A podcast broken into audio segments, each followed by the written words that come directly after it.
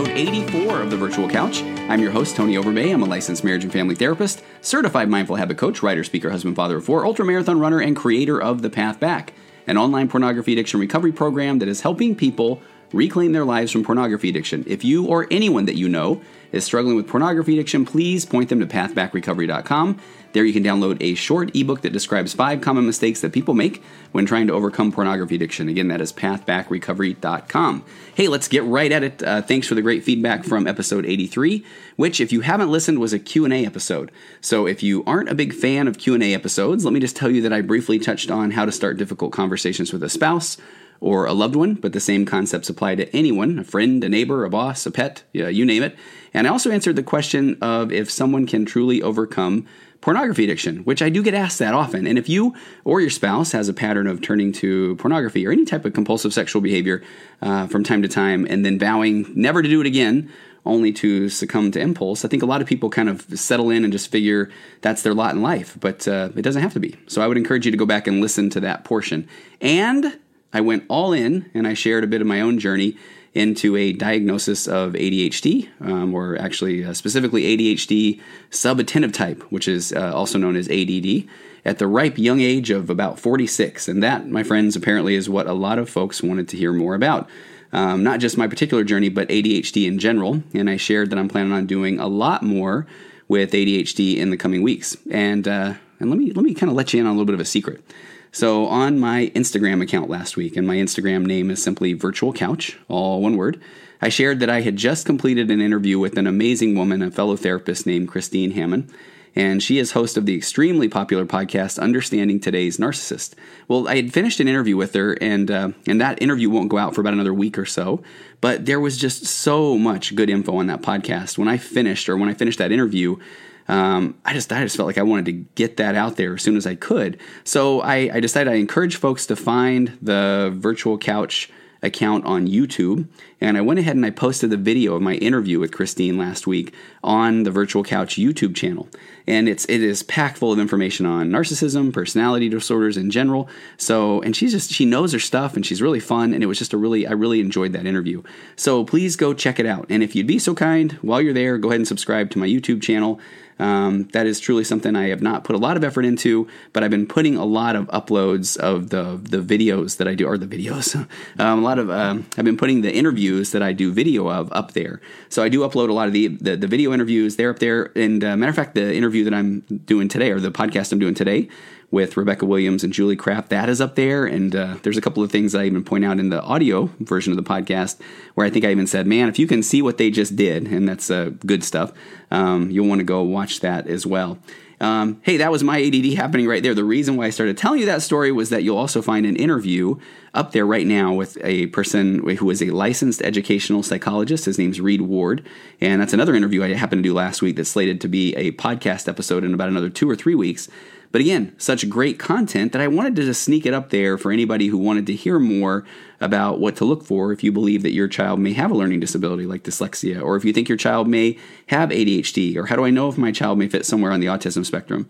Um, Reed and I cover all of that again on the Virtual Couch YouTube channel. So so go find it. Um, I'll put a link to it in the show notes. But please go up there and subscribe. And I'd love it if you'll join me at Virtual Couch on Instagram and sign up to hear more about upcoming programs at TonyOverbay.com and all that good stuff. Alrighty, enough said. So today's podcast is incredible. It was just, it was so much fun. I interviewed two incredibly positive women, Dr. Rebecca Williams and Julie Kraft, who is a fellow licensed marriage and family therapist. And they recently released their second book, and this one is titled The Gift of Recovery 52 Mindful Ways to Live Joyfully Beyond Addiction. And you can find it on Amazon or probably anywhere that you go for books. But right right now, please do not leave if you think this is just an episode that focuses simply on addiction.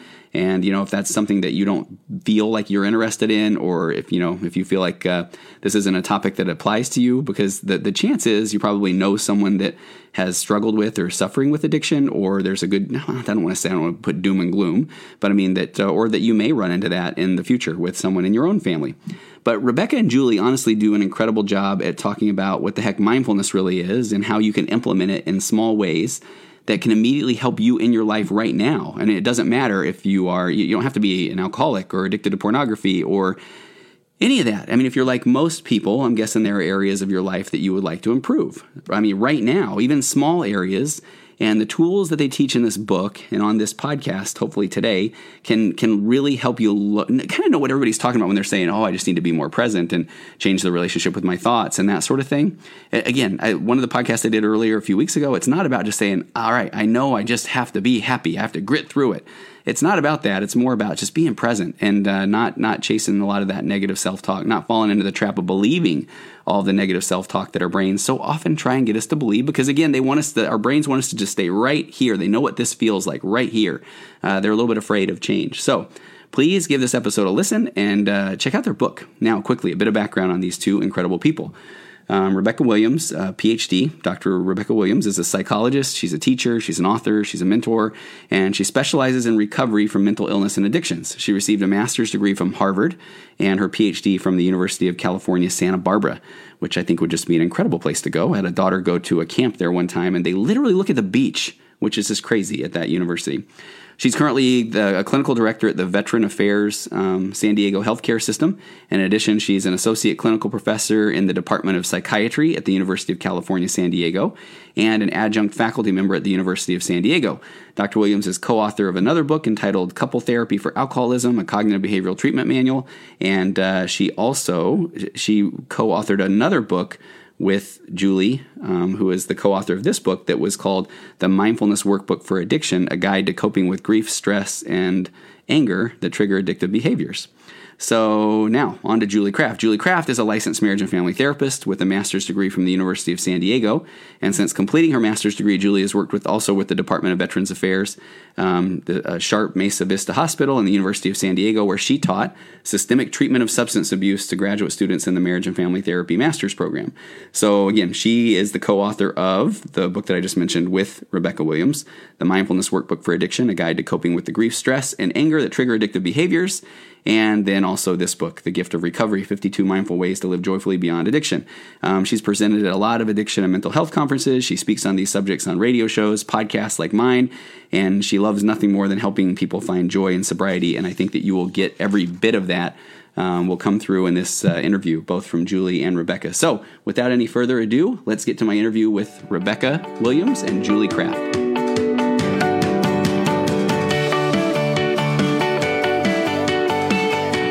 Okay, but I am curious though, as as I'm as I'm talking with the two of you, uh, titles. So I mean, I know we have a PhD, we have an LMFT, and maybe a little bit of insider baseball. A lot of therapists listen to the virtual couch. So, uh, Rebecca, do you make Julie call you doctor? At the beginning, I did when we first met. yeah, but now it's just first name only. okay, all right. So uh, I don't know. Are, are you okay if I just uh, Rebecca and Julie? Is that okay? All right. Okay. Um, and and on that note, I mean, I do feel, and that's the part where a lot of people just assume, Julie, that you and I are. I mean, basically, we can prescribe medication. I mean, that's what we get, right? Is an LMFT, you know. Yeah. Um, yeah. But for but yeah, for those listening that aren't uh, familiar with uh, um, Julie and I, licensed marriage and family therapists. Uh, Rebecca, um, PhD. So is it in uh, is it clinical psychology? Is that's right. Okay, mm-hmm. and but I will note, and I, and I know I just told you guys, I'll go over your bios and the intro, and I will have already said amazing, glowing things about you. Um, right. But uh, but you know, a lot of the I love the fact that the the two of you collaborate together um, because I think a lot of uh, therapists we feel a little bit insecure, inadequate, you know, around our our PhD colleagues. So tell me, how did you guys meet? How did you collaborate? Tell me that story. Oh, great. I love that story. Yeah. um, yeah. So actually, um, Rebecca was teaching in my graduate program. She was teaching systemic treatment of substance abuse. Ah, okay. Yeah, so that's how we originally met. Was she was my professor, uh, and I think we connected at that time. And then after I finished graduate school, I went on to do an internship with Rebecca as my supervisor. Oh, perfect. okay. Yeah. BA. So um, it was during that internship and working closely together clinically that we um, ended up discussing the book, which had been Rebecca's idea, the first book, The Mindfulness Workbook for Addiction. Yeah. What year, what year was that? The Mindfulness Workbook for Addiction. Yeah, they came out in 2012. Mm-hmm. Okay, and and Rebecca um, put you on the spot here. Did you was Julie the uh, the shining star in the class? Was you know right? yeah, I have to say something. That's right. I know, right? Yeah. yeah, no, Julie really stood out, and I I taught that class for five years, and she was really the top 1% of the mm. students that I worked with. Um, and I saw that right away. And when she came to work at the VA hospital, um, clearly she just continued to improve her skills, improve her um, ability to interact with the staff. And just, I saw a beautiful progression of a clinician. And I definitely wanted to work with that person. I love it. And Rebecca, when did you start having the idea of the book, the first book, the mindfulness um, workbook? The... Yes, the mindfulness workbook for addiction I, I had in my mind for about 15 years prior to writing it. Wow, okay. Maybe that's how you are sometimes. You have an idea and it's just sitting there. Yeah. Most people are like that. They have great ideas, but not going anywhere. But I really, um, we originally were thinking about what was missing in the literature. Mm. And one of the things missing in the literature originally that we were talking about was the fact that a lot of people who are either in addiction or in recovery have a lot of losses. Okay. And I couldn't find anything in the literature that really spoke specifically to how to handle loss, how to be well when you're talking about loss in, in addiction and in recovery. So Julie and I started collaborating, talking about, you know, our clients, what were we noticing? And a lot of them were, were, were grieving, either grieving the loss of their addiction, of course, mm-hmm. or they were grieving uh, other um, loss of friends, family members, and even um, their, their youth, their childhood, if they had a, a trauma in, in early childhood. So we talked more and unpackaged this idea and we, we presented it to New Harbinger together. Okay. And um, New Harbinger loved it, but they wanted us to really add in a beautiful mindfulness component, which we ended up loving also. And we, and we incorporated mindfulness addiction recovery and uh, handling loss. Okay, so that's uh, I. So I was going to ask you, Rebecca, have you always been a mindfulness practitioner, or was that something that kind of came into your practice later? That's such a good question. It's a it's one of those scary questions because I have been a yoga practitioner for 35 years. Okay. I, um, I started doing yoga in college and I started teaching yoga. I was a private exercise trainer in New York City for a number of years. And I mm. always had a wellness piece to, to me, but psychology was calling all the time. So okay. I ended up putting the yoga and the mindfulness aside, getting a PhD, which of course is mind blowing, but not not not very mindful.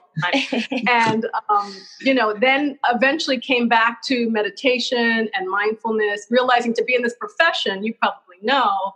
Uh, you have to super duper take care of yourself. And yeah. to me, I use mindfulness to take care of myself. And I also notice that clients um, really do start feeling better once we integrate mindfulness. So it was a, a win-win. Well, I feel like uh, I really came to it about five or six years ago, and now I feel uh, how did I do therapy without it? And uh, and so that's I like that that story. I assumed that you know you had been to Tibet, you know you had done all of these things in your youth. Was so I love hearing that um, even though you had that, that yoga practice, you you came to mindfulness maybe as a practice later. Exactly. Okay, uh, Julie, were you were you a mindfulness person, and before you started down your path to uh, becoming a therapist? You know, I think of myself more as mindless. um, yeah, no, really. I mean, when I think about myself with mindfulness, I, I always have to have a chuckle because I do, I'm so prone, like many of my clients, so I get it. I'm so prone to future thinking. Yeah. Everything kind of planned out, the next, you know, um, and really like way, way far into the future. So I can certainly find whatever scary possibility might be lurking there somewhere. I'm going to prepare for it. Uh, so that's kind of how my mind tends to work. So, um, but yes, it is something that has become important to me, obviously, to. Um, to contrast what's a very naturally anxious mind for me. Let me, if, if you guys don't mind too, I want to get your your. Do you just have a, a kind of a general definition of what that looks like, and then I want to, and then I want to uh, jump a little bit ahead to, or after that, talk about um, because I feel like people do hear. I, I now you're you know I apologize. My thought just went at a thousand miles an hour. But talking about mindfulness now, I know there are people that are like, oh, okay, the mindfulness thing, right? You know, when are they going to talk about a ponytail and a robe and a mat? You know? so I mean, before we get to that, it's not that. What is mindfulness? So for the person listening right now that feels like they've heard it a lot, but they really don't know what it means, can you guys speak to that? Yeah, absolutely. So, our basic definition that we use in our books, um, and I think for ourselves, is an awareness of the present moment without judgment. Okay. Right. So it's really it's staying in the present. It's being in the now, as people tend to connect with.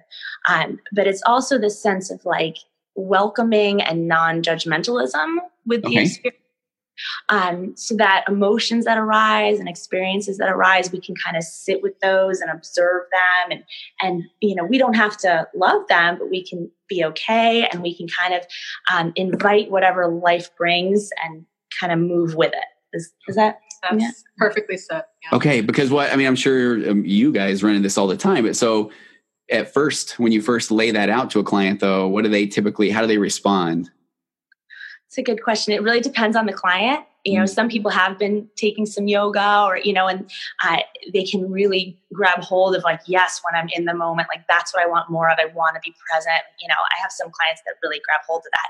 And I think for others, it's, you know, what does that really mean? And what are you talking about? I need to plan. I'm busy. That's, you know. Yeah, that's what I see a lot, right? It's like I've had people tell me, okay, but that means I'm not dealing with things, you know?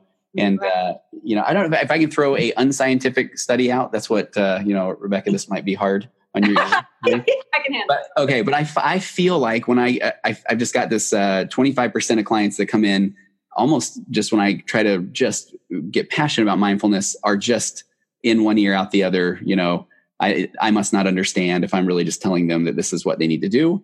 I feel like I get about 50% that that really do love the idea. They know that that could be beneficial. They do a little bit of it. And so then they'll come in and, and, tell me, and I did the breathing thing and it was kind of cool, but but then it didn't work, you know? And I feel like I get about 25% that then within, you know, by the time they're done, they're coming in and they're saying to me, you know, Tony, it's really not about, you know, and they're and they've gone all zen on me. So I mean, that's my unscientific. What do you guys see? I mean, do you see similar or do you what do you see? Absolutely. Absolutely. I, I think that's also been my experience. Yeah. Mm-hmm. And, you know, you mentioned clients saying it's not working too. And that's something that um, in my process as a therapist, I've had to really help people and coach people on practicing before they need it.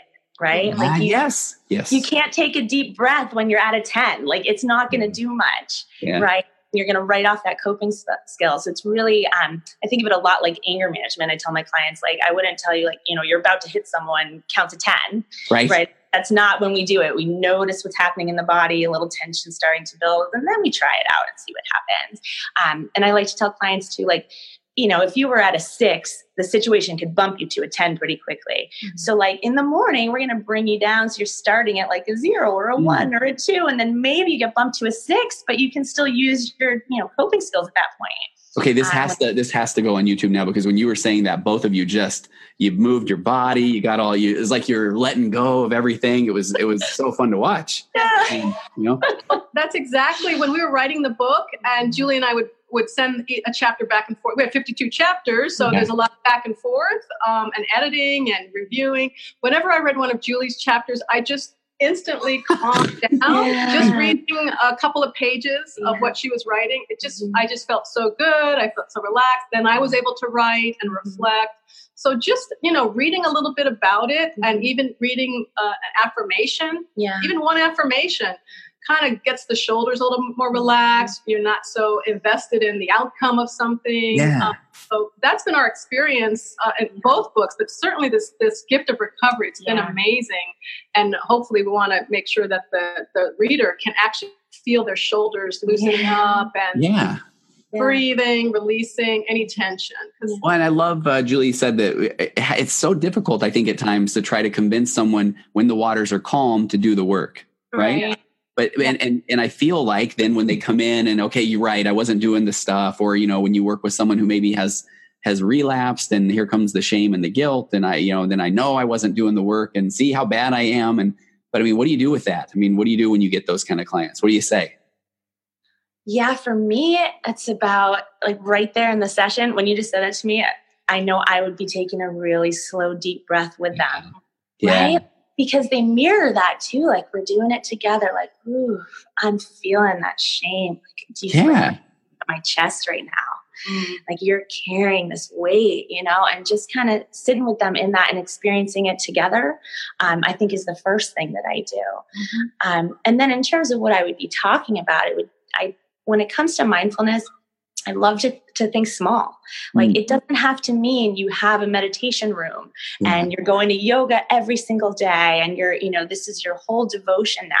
It can be a lot smaller simpler than that. Like for me, it has a lot to do with um, the five senses. That's what I connect to the most in my own practice. So something like um, when I'm cooking, like chopping mm-hmm. and noticing the sensation of chopping the vegetables or washing my hands and feeling the water and just like just for a moment, just being there. And it's small and it helps, right? So let's not build it up so it has to be all or nothing because we know all or is a favorite of clients, right? Yeah, and yeah. all of us. Yeah, yeah. No, that's great because so and i like what you're saying because when when they are bringing that into the room and then all of a sudden you are able to kind of say you bet we're feeling it aren't we? Right? This is but uh and then and then the, the just being uh uber present. And i love that uh there's a, a couple of therapists here that went to a training where i think that i guess i heard they took about 20 minutes to eat a blueberry you know but it was the most amazing blueberry of their lives right? Um, yeah. yeah. Yes. So mindful eating is something that i really gravitate towards because i think eating itself is one of the most mindless things that we do. Yeah. Um, so you invite clients in session to usually it's something like a raisin mm. um, or a small cracker or something, and to break it down into some steps and really uh, experience it mindfully and to see what that's like. That's a great exercise. Okay, let's talk about the book. So, um, the Gift of Recovery, I, I have it uh, right here. Um, Fifty-two mindful ways to live joyfully beyond addiction.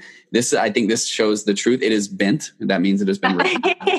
and I really, I, you know, I have people send me books, and I'm grateful for that. But yours, I, I just, I, I devoured. I mean, matter of fact, I noticed I was feeling anxious that I wanted to get to the next chapter. Mm. Um, so then I was uh, very aware of that, breathed through it, stayed very present.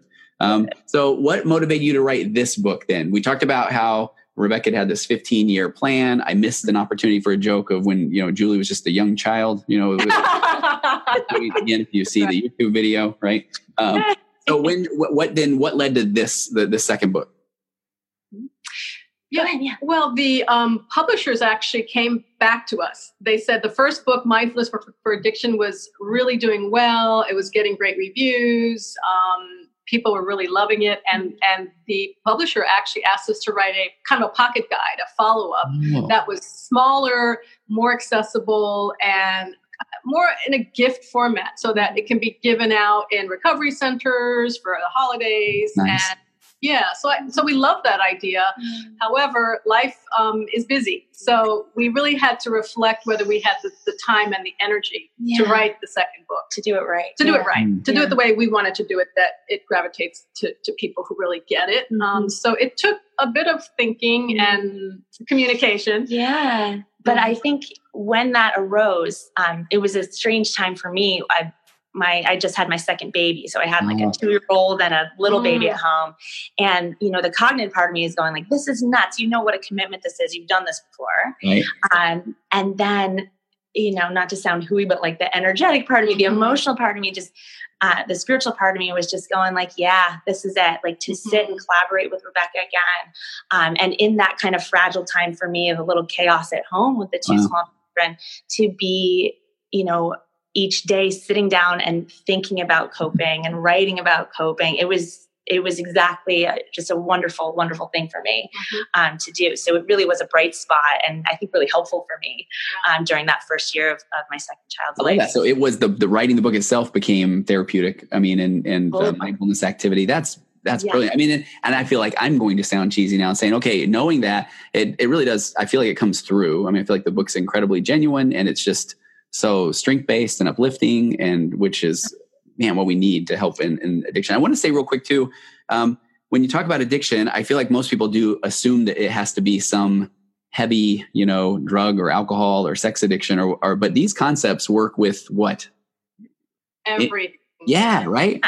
Yeah, it's about living like you know rebecca was talking earlier about wellness and how mm. Important it is for her to always be well in her work you know so that transmits in the sessions and that's something that she has always taught me and was so critical for me to learn that like self-care is so important so we can be our best selves whatever our job is therapist or otherwise um, and so i do think what's in the book is really about being well and living a joyful and kind of free peaceful kind of life so yeah i think that most people want that yeah. kind of thing yeah. And, um, you know, I just finished reading Deepak Chopra's new book called The Healing Self. And, and he has one quote in there that I love You're either busy healing or you're busy celebrating. Mm-hmm. And wow. I, I was, at the time, I was thinking, you know, I, at, when we were beginning to write this book, I was like, I'm about busy healing right now. So that book helped me heal our book. And each day each week. Uh, it took about what a year or more to write. Okay. Yeah. Yeah. It takes some time. Um, but you know, I I used it as a healing year. Hmm. Um, and, and it was helpful to think about writing in that way. Mhm. Okay. So I I love it. I mean, that's, I think that, yeah, the self care. So I feel like whether it is someone who even wants to just improve a bit on their eating habits or spending or any of those things, that those concepts all kind of just give you that little pause before the acting on the, the impulse, right? Yes, absolutely. No, I like it. Uh, can I can I ask you a couple of questions? I want to get to some of the stuff in the book. Um, so, you know, I think one of you had mentioned. Well, no, I think Rebecca, when you were talking about working in the field of addiction, uh, I think a lot of people do assume that it's just extremely heavy. Um, what do you enjoy the most about it, or kind of what kind of keeps you going in that in the field? That's a super question, Tony, because I've been in the field 20 years now and I've been reflecting on this myself the idea of longevity and the idea of what does it take to be a mental health provider for five years, 10 years, tw- 20 years? What? uh, you know, and a lot of the people that I see are, are just starting and don't realize that you need wellness through the entire entire career. Mm. So, um, yeah, working with addiction to me, to me, I think the successes um, are huge. Even day to day successes that the clients um, come back and tell me about are pretty special, and I can feel their joy in finding a life without addiction Yes. and finding fun and excitement and connection and attachment without drugs or alcohol Yeah. or whatever, whatever the behavior is. So to me, it's worth it just to see that.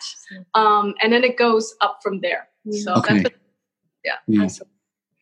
Same, Yeah. Julie. Yeah. Yeah, I, I feel the same way. I, I absolutely love working in addiction because I get to see the process of change maybe even more rapidly than Mhm. with other situations. Yeah. Um, when people do, um, you know, become abstinent, get clean and sober, make change, whatever that looks like for them, um, it is profound. It's just so profound. And, you know, watching people's eyes light up and the skin becomes clearer and they feel just more confident in their bodies and they're reporting these like really surprised, Yeah. right? Like, and then, you know, I, I had, you know, dinner with my husband and just having dinner with my husband was fun without wine. And I, you know, it's just, ah, you know, the excitement, like I can feel it right now. I just love witnessing that and getting to be kind of a little part of that journey is just really, really fun for me. Yeah, no, I hear you. Um, what do you feel like the when you do have the clients that get some success and then there might be relapse? I mean, do you see that as as difficult? Do you see that as part of the process? Do you see that as teaching moments? What is that like?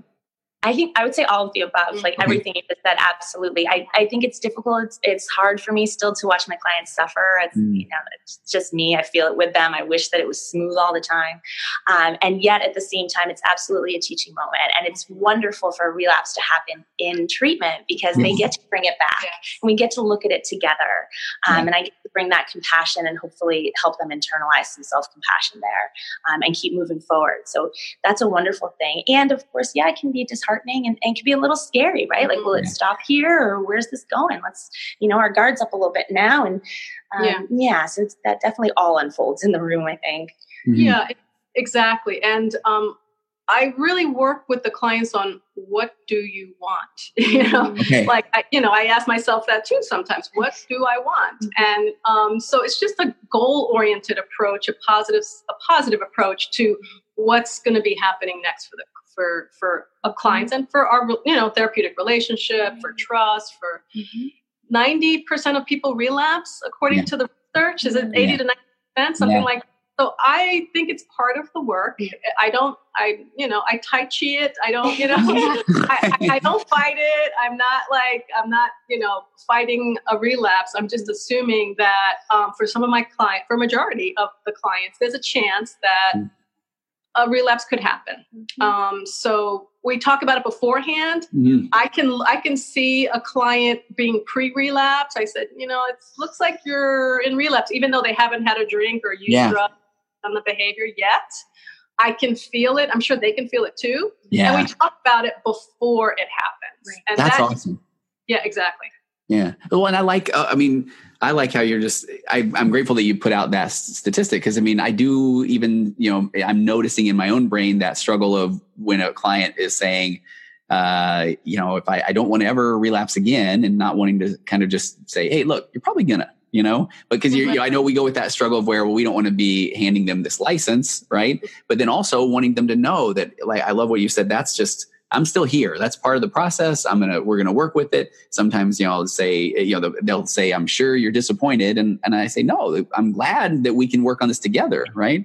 Yeah, yeah. but, but I like so much courage to yeah. bring it to the room. It really. Well, that's does. what I was say. I like uh, I like Rebecca when you're saying I haven't really thought of that. The the like they are relapsing yet they're not. I mean, because you're right. I we noticed, and I feel like when we were talking earlier about how it's hard to get people to do the work when the waters are calm that right? So when you start to see them say yeah, i think i'm good you know? I don't think i need the mindfulness practice every day or you know i have I, have been too busy to exercise or whatever. Is that kind of what you're talking about where you start to see uh okay yeah. I love that. Yeah. that, it shows up in a lot of ways and I'm, sure you've heard this but they say that relapse is a process not an event right? Yeah. so it's event relapse it's the process of relapse um, mm-hmm. so i think yeah it shows up in a lot of ways it shows up in not going to meetings or yeah. um, not connecting with other sober people or, or not exercising or not meditating, whatever it is for them.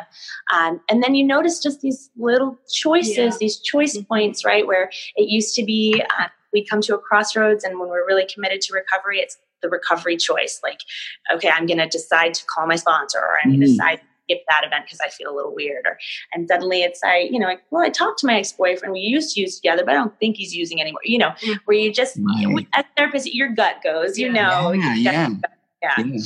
And maybe that's a good way to jump into. I'll just really quick right out of the beginning. Um, you start out talking about the noise in your head.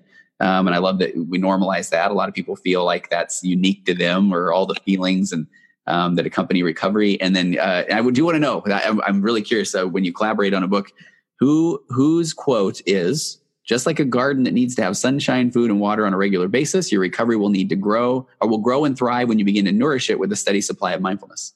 Whose quote? I don't know. I love it. I love I it. Julie, but yeah. Okay. I was like, okay, I, I, I thought one of you would be like, I, I, think it was me, even though you're like, it was me, right? Okay it's merged so intensely. Yeah, the collaboration is real. It's, it's all real. in there. Yeah. Good. That's really, I love that. That's the, no, but I love that one. Um, all right. So are you okay if I, I mean, I want to know some of the chapters stick out to you. I've written down some notes on things that I love. Um, where, where do we go next? Can I go? Can I go? Can I go? Okay, yeah. cool. All right. Um, it, so there's a few uh, the human brain you talk about the built-in reward system or the reward pathway. So I, I, mean i love how can you just kind of explain that in layman's terms? What is what is that? Sure. Okay so i'll try to stick to layman's terms. Uh, but yeah, it's it's the dopamine that, that goes off in the brain, right? So it is a reward system. So the brain is set up um, from an evolutionary standpoint to reward us when we do something that helps us survive or helps the species survive. Mm-hmm. So that includes exploring our environment. We get a little dopamine hit that feels good, right? Um, sex, obviously, food, dopamine hits, right?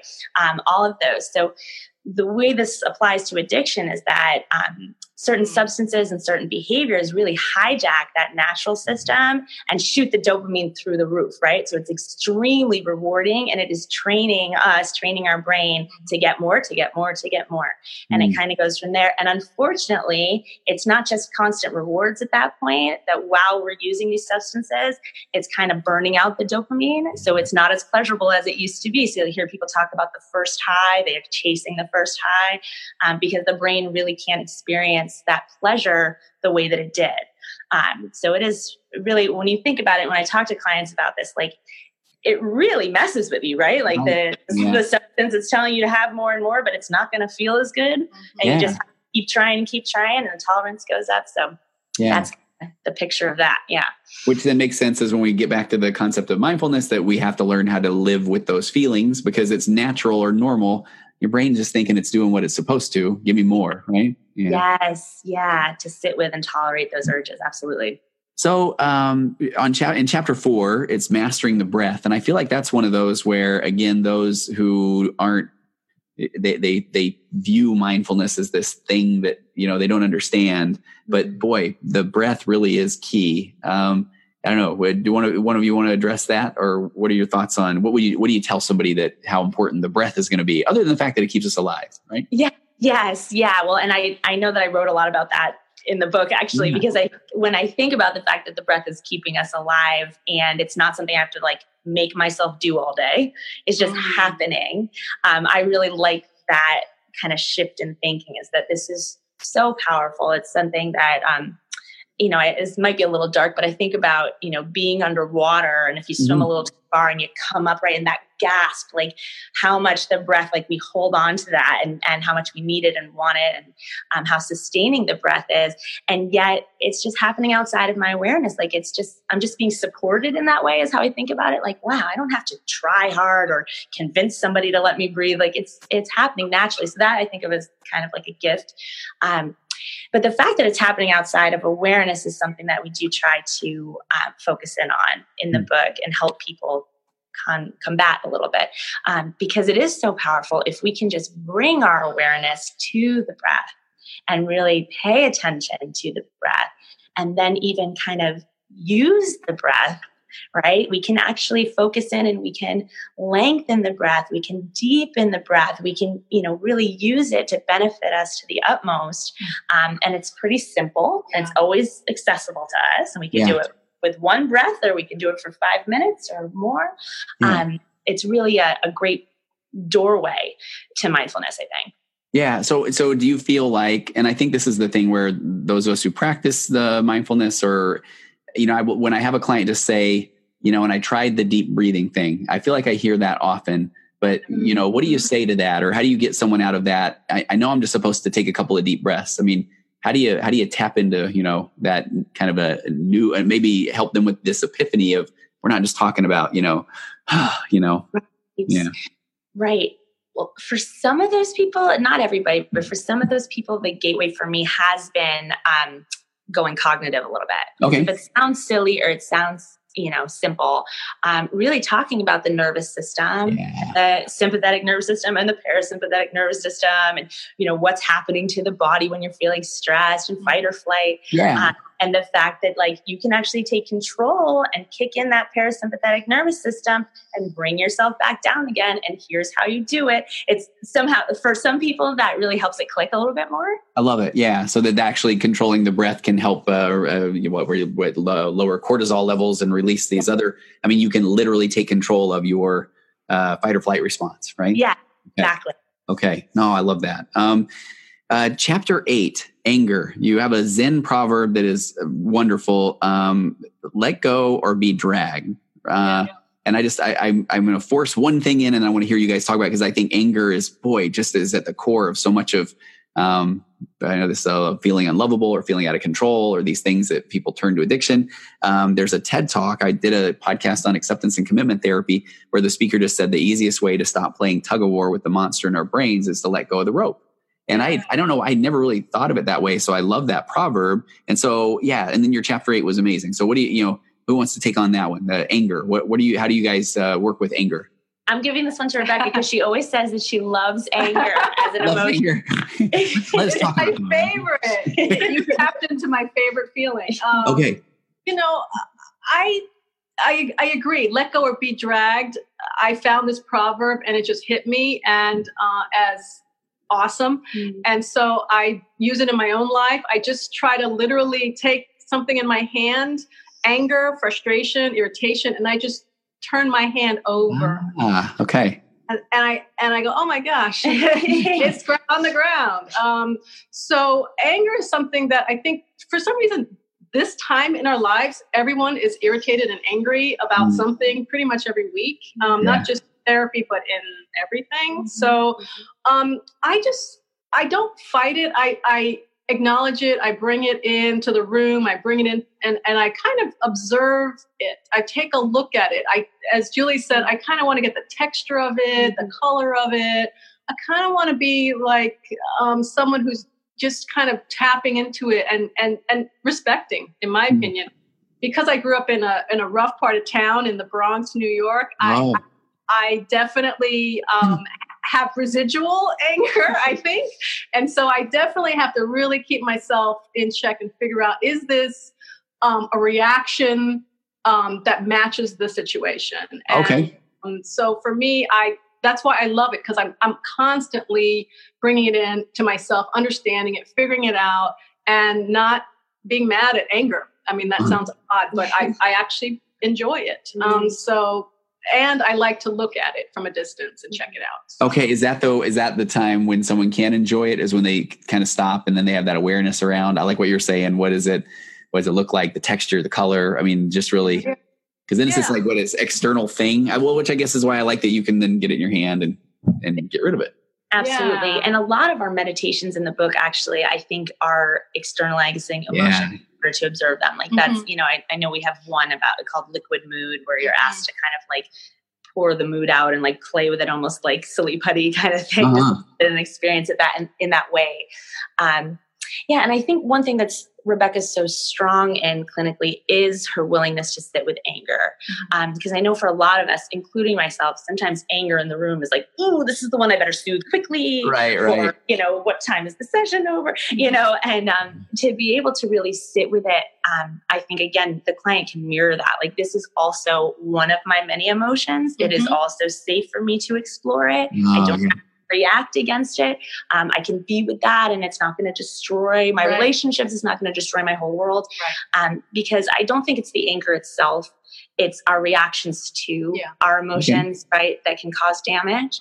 Yeah. Um, anger can be really fabulous and healthy. Like we talk about this in the book, but anger is um, in a lot of ways an awareness of our own boundaries. Like yes. I'm angry because my boundary got crossed. Like okay. Oh, now I know I have a boundary there, mm-hmm. yeah. right? Okay, so I'm learning about myself, I'm learning about my relationships, and now I can make choices, mm-hmm. um, not be driven into chaos, but I can make some real choices um, about how I want to move through the world because I got this little alert system called a feeling, and if I'm willing to look at it, then I can use it. That's nice. That is. Yeah. Nice. And and I think that people are doing angry emails and angry texts and that's more and more, right? I don't know if mm. you're hearing this in your practice. Oh yes, yeah, I, yeah, yeah, yeah, yeah yeah, I said, you know, they'll they'll give you the phone and say, look, look what I sent out. You know, it's like, ooh, yeah, slow down. Yes. But, um, I, I just try to help folks um, wait. I mean, in other words, anger is temporary, just like every other emotion, and that yeah. now that's a mm. teaching moment, and that's cool. Yeah. But um, with these texts and these emails, I just say, if you need to write it, hold it, send it to yourself, mm-hmm. and let's talk. Just give it give it a day, twenty four hours, let it breathe and let it, re- you know, like we said, let it release itself. And usually in 24 hours, folks can actually take another look at their text or their email, which people don't want to wait that long, but right. that's help. Yeah. Um, and they can say, you know, I didn't send it. I thought about it. And um, if everyone did that um, oh. with, with, angry texts and emails, yeah. we would be such a little smoother little planet, you know. Yes. so okay, uh, you have to if you, it's okay. Two of Tony's ADD moments, and yeah, and I just did third person. I'm aware. Um, the first one is that I love when you said, "Yo, see this uh, text." I love when I have clients that are, you know, and then I said, and she said, and I said, and they're like, "Well, wait a minute, I'm not sure what I said there." And then they pull out their phone, and I'm like, "Oh, it was all over text, right?" All of it. Yes. Yes. Yes. yes. Yeah. right. Or they'll be telling you, and so then I said this, and you go, "Wait, what is this?" oh, I know this is all. This is happening all the time, and then I always want to, yeah. Or and I was like, really, like the, the hot thumbs, or you know, okay, okay. you guys see that too. The other part of that is, um, I I honestly looked at I wasted 30 minutes on the app store one day trying to find a some I was like there's got to be an app where it's going to not text for 12 hours or you can set it or whatever and I did find some like drunk dial apps uh, or whatever but they just didn't quite work the way I did so I don't know maybe we need to create an app right That's genius the, uh, the, therapist anger whatever recovery app right yeah okay yes. trademark the three of us right there down in the world um, I'm so glad that uh, Rebecca. I'm so glad that you enjoy anger because that was, that was nice, right? That was no, that really that helped. I think that helped that whole conversation. I love that. Um, I'll, I'll do. I won't keep you much longer. The chapter twelve, when emotions get stuck, are we subconsciously trying to? Oh, I was, I was, I was telling you my notes. Chapter twelve is about when emotions get stuck. Um, and and so I, I wonder. I want to, you know, tell me more about that, uh, Julie and Rebecca, where that comes from. That that chapter. Yeah. So that one was actually yours. Oh, yeah, really? Yeah, nice. And it, I think originally it was really focused on PTSD and trauma. Mm-hmm. Ah, okay. And then it, you know, got opened up a little bit more, um, so that even more of our readers could resonate. I think. Yeah. Yeah, but the PTSD, the post-traumatic stress part, is when you know, um, having we both worked at the VA hospital. Oh yeah, yeah in San Diego. So we see, we have seen a lot of these emotions getting stuck, um, not just for veterans and military people, but for all of us. Um, uh, my experience of when emotions get stuck is that there's an antidote for that. Mm-hmm. There's a cure for that. And the cure is awesome. It's mm-hmm. called self compassion. And um, to me, um, you know, feelings get stuck. It's normal. It's natural. They get stuck in the body. They get stuck in the mind. They get stuck in relationships with another person. However, along with the mindfulness and the taking a deep breath, is to understand that there is a cure and self being self compa- being compassionate for yourself in the experience of being stuck is to me what what we work on mm-hmm. in in therapy and also personally. Okay. And what does yeah. that mean? Like, I feel like you, the three of us, we're going to know what that means. But self compassion when someone's stuck, what, what what would that look like? I guess for someone. Yeah, the way I think of self compassion that clients can often connect with is, you know, what would you tell your best friend? Ah, okay. Situation, yes. you know, because oh, that's good yeah we don't often treat ourselves that way right right we're we're, we're berating ourselves mm-hmm. um, whereas for someone that we loved and someone we were caring for um, we would offer them so much compassion kindness like wow that sounds really hard what you're going through i can see how you reacted that way mm-hmm. uh, maybe not how you wanted to react but i get it mm-hmm. um, that talking to yourself that way that is yeah. self-compassion and it's powerful that's good yeah and there may be other ways to, to walk around the stuck feeling. For example, in our book, we talk about um, a person who couldn't go to the grocery store because he was so agitated or it reminded him of something um, that was traumatic. Yeah. So a friend hearing this would say, you know, maybe you want to go a little bit later in the evening, or maybe when everybody's gone, you want to go at 11 o'clock. It's okay. It's mm-hmm. okay. So yes. the idea of giving yourself permission to do, you know, circle around behaviors if you're feeling stuck in a certain way. I love, I mean, what just came to my mind, I love that example of, uh, because I feel like sometimes if you were looking at what with a friend who said that, you would say, or you know what, hey, I'll, I'll go, I'll go with you. I'll be there with you. And I feel like if we're beating ourselves up, I, I don't want to bother anybody. You know, I don't want to, I don't want to inconvenience anyone. So I wouldn't ask for help. Right. right. But when, but, oh, that's good. Okay. um, okay. 33. This is a hot one for me. Um, relationships that don't work, you know, and especially coming from a place of addiction. And I love how you guys laid out earlier that, you know, kind of where addiction comes from and what it's about. And so uh, we have all of these feelings and where, whether our dopamine systems have been hijacked and we just want to feel better and all these sort of things. And we're going to therapy and we're doing mindfulness. But what does that look like if we're in a relationship that is not healthy or toxic or, yeah. yeah it looks hard. yeah, that's what it looks like. That is for me one of the biggest challenges clinically, um, because I can have a client I'm working with individually who is really wanting better health and wanting wellness and moving towards that um, and then going back into a home environment or a, a, toxic mm-hmm. relationship that is really sabotaging the progress and, and they kind of know it but um, as we all know attachment is yeah. huge mm-hmm. and uh, exiting relationships is not easy and sticking up for ourselves in relationships changing relationship dynamics is not easy. Um, so this again i mean i know we're on this um, self-compassion piece right now but i do think that's huge too is compassion for that whole experience. Like for me bringing compassion to how challenging that is. Mm. um, be in a difficult relationship because sometimes the friends are saying like you should just break up with them or you should just leave your marriage or this you know and then they're sitting with like the guilt and the shame around if i was stronger like it let's right. just make the fact that it's this is incredibly hard and here's where your stuck place is mm-hmm. and let's mm-hmm. acknowledge that and then we can look at it and sit with it in this honest way mm-hmm. um, so that's yeah. kind of a, an opening. Do you guys find that? I mean, do you find that when people do get you know healthy, or when they when they really get beyond i mean like right in the the 52 mindful ways to live joyfully beyond addiction that sometimes when people get beyond addiction that then they do realize that they that this isn't the person that got in the relationship the toxic relationship and and they they are going to feel different. Maybe they do feel more empowered or maybe you know now this new them goes home and here's oh you think you're you know special right? Or and it's just do you, do you run into that often? Yes i i find that getting sober or changing addictive behavior is one of the most empowering experiences, right? Because mm, like yeah. you can take charge of that.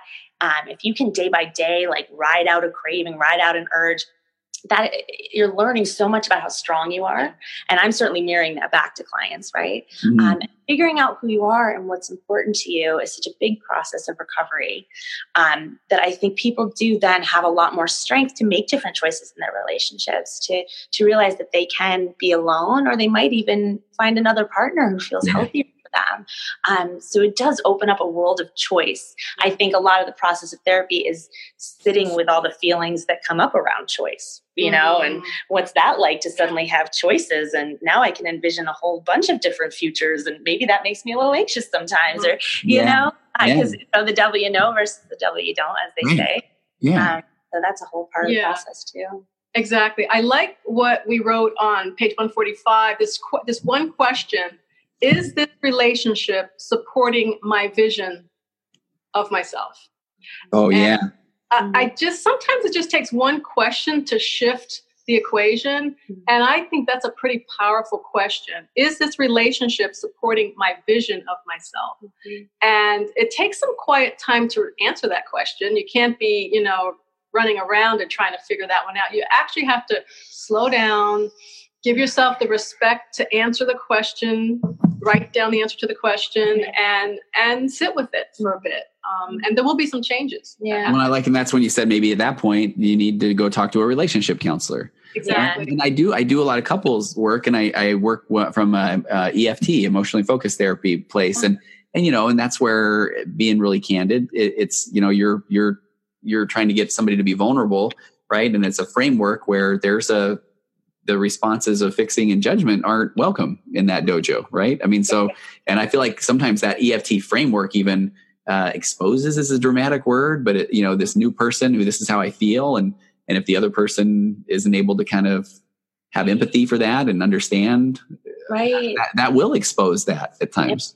yeah. Well, Absolutely. Mm-hmm. And I just want to throw out there because I think it's important for any clients that might be listening is the mindfulness workbook has a very significant, I think the longest chapter in that book of 10 chapters is on relationships. Oh, and nice. Okay. Yeah. And one of the critical exercises in there is kind of a checklist about like, here's what healthy relationships look like. Here's what, you know, questionable relationships look like. And here's the very unhealthy, unsafe relationships. So people can actually look at that and kind of go, I'm noticing this, I'm noticing that, and take a time to, you know, to work with the information privately with the workbook. And I, I do think that can be helpful. Okay. I'm so grateful grateful you asked because I do feel like even when we're doing couples therapy, we're trying to sell this healthy relationship that sometimes it's hard to kind of step back and say, oh, if they've never seen that or they've never, it wasn't modeled, or then I'm trying to tell them, you know, and then you, there's a unicorn and you get on its back and you ride to this place of gold because I feel like they're just like, yeah, that's not happening, you know? Um, so I like that, the checklist of, huh, you know, that's mm. good. I, I mean, I feel like that was a dumb statement. That's good, you guys, that you wrote a book. Well done. Sorry. I'm gonna get. I want to. That's okay. I'll have links to that in the show notes too. Then that's awesome. Um, hey, uh, so before I let you go, uh, any uh, chapters that you in particular that we didn't cover that are just something that you're really passionate about or that you love? Yeah. Um, for me, just oh god, I can't remember the name of the chapter, but there is a chapter specifically on um, basically embracing emotions. Oh, getting comfortable with moods. Mm-hmm. Yeah, yeah. Okay. For feelings. There's a couple chapters in there. Um, so yeah for me it's been such a process and a journey for myself to really accept all the feelings not just the fun ones right mm-hmm. um, and to realize that they have a purpose so they're not something that um, needs to get numbed out or gotten rid of um, but really that i can look at something like fear or anger or um, embarrassment or you know any of those ones that don't feel so great necessarily um, and see that they are a guidepost for me to learn about myself to learn about you know um, to make choices um, so that's been really nice for me and i really like that that's in the book because i think a lot of my addicted clients right they are not comfortable with feelings they have yeah. not felt feelings in a while. Um, the feelings were always a trigger to go and use. Um, so to really get comfortable with all the different feelings and be able to name them and be willing to sit with them and um, not be so scared of them, I think is really one of my favorite things. Yeah. Okay. And Re- Rebecca, what what, uh, what uh, comes to uh, mind? Yes, I'm really into playful recovery, which is chapter 50. Okay. Um, I find that folks get so serious in, in, in, recovery and, and so they kind of white knuckle at the beginning and um, most people forget how to be joyful and play. Mm-hmm. So um, Julie really put this one together so nicely, and I really, really kind of, and more and more as I'm as I'm seeing more people, I'm gravitating more to just lightening it up. Oh yeah. And, uh, right, and be, having more fun, be, having it be cool, cool, uh, to, you know, and, and, less intense. And I love that, and, I, I, here's my truth: is I, you know, I loved the book. I didn't get to. I think I ended up getting about thirty uh, something chapters in, and mm-hmm. that, I mean, I and and I love even you know when Julie was uh, we were kind of communicating about the interview, it was even hey let's get make sure that the two of you are together because you really play off each other well.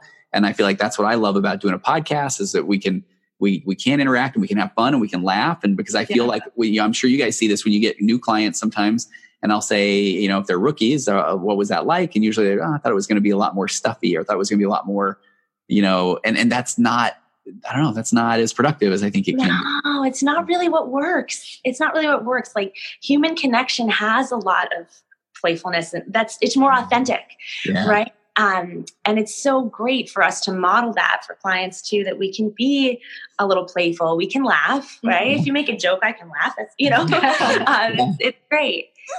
I, I, have to tell you, uh, I mean, I was, I had a client in this morning and I moved in my chair and kind of made a little bit of a like a fart sound, and uh, and I became so aware that I wonder if they think that I you know that I really just did that in the session. Yeah. So then I found that I had to. I'm like.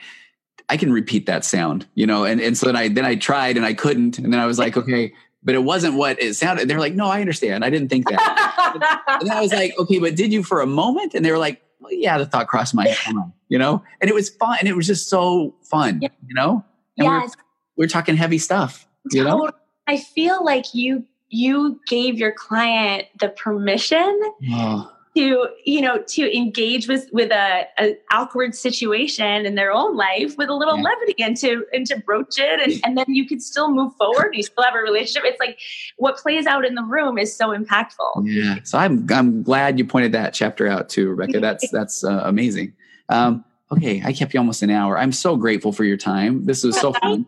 Yeah, the book is amazing. Now I want to go get the mindfulness workbook, the your previous work, because um, uh, the mindfulness workbook for addiction. Uh, this one, and I'm gonna I'm gonna post the heck out of this thing, and I'm gonna give one of the books away that you guys sent to. Um, so the gift recovery: 52 mindful ways to live joyfully beyond addiction. Um, I would love to, I don't know, down the road, get you on. I, I, you both worked at the VA. I'd love to talk maybe PTSD sometime or some things like that as well. Yeah. Um, yeah. But this has been a blast. So where do people where do people find you?